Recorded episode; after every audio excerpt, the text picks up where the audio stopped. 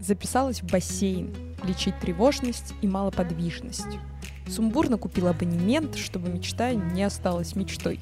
Пока ехала к спортивному клубу, уже представила, как меня замечает лучший тренер города на первой же тренировке и предлагает выступить на каких-нибудь классных соревнованиях. И тогда придется бросать журналистику, уходить в большой спорт.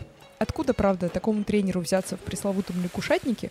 Хороший вопрос. С другой стороны, не в Xfit же ему искать таких талантов, как я. В бассейне все равны.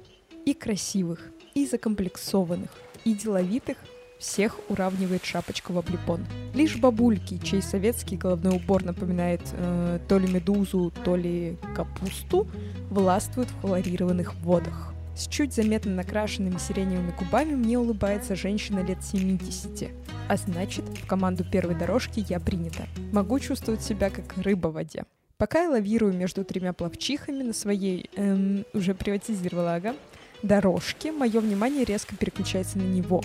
Статный, широкоплечий, спортсмен в плавках с принтом тигра,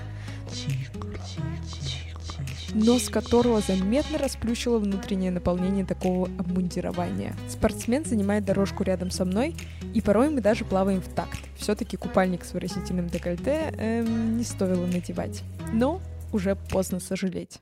Как только концентрация превышает 5 водохлебов на одну дорожку, я нахожу себя уставшей, но довольно-таки преисполненной. Вместо душа сразу бегу к телефону, фиксировать в этой заметке всех моих новых знакомых. Кажется, я сегодня снова выбрала тексты, а не большой спорт. Но кто ж знает, когда именно великий тренер наконец-то меня приметит.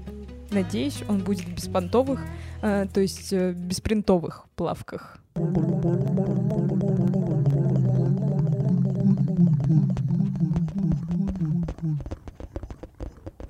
Вы слушали часть аудиокниги «Записки для водоплавающих». И с вами я, Наташа Лобачева, ее автор, а заодно и соведущая подкаста «Поп-девишник». Пока действует мой абонемент бассейн, я буду продолжать наблюдение за всем, что плавает.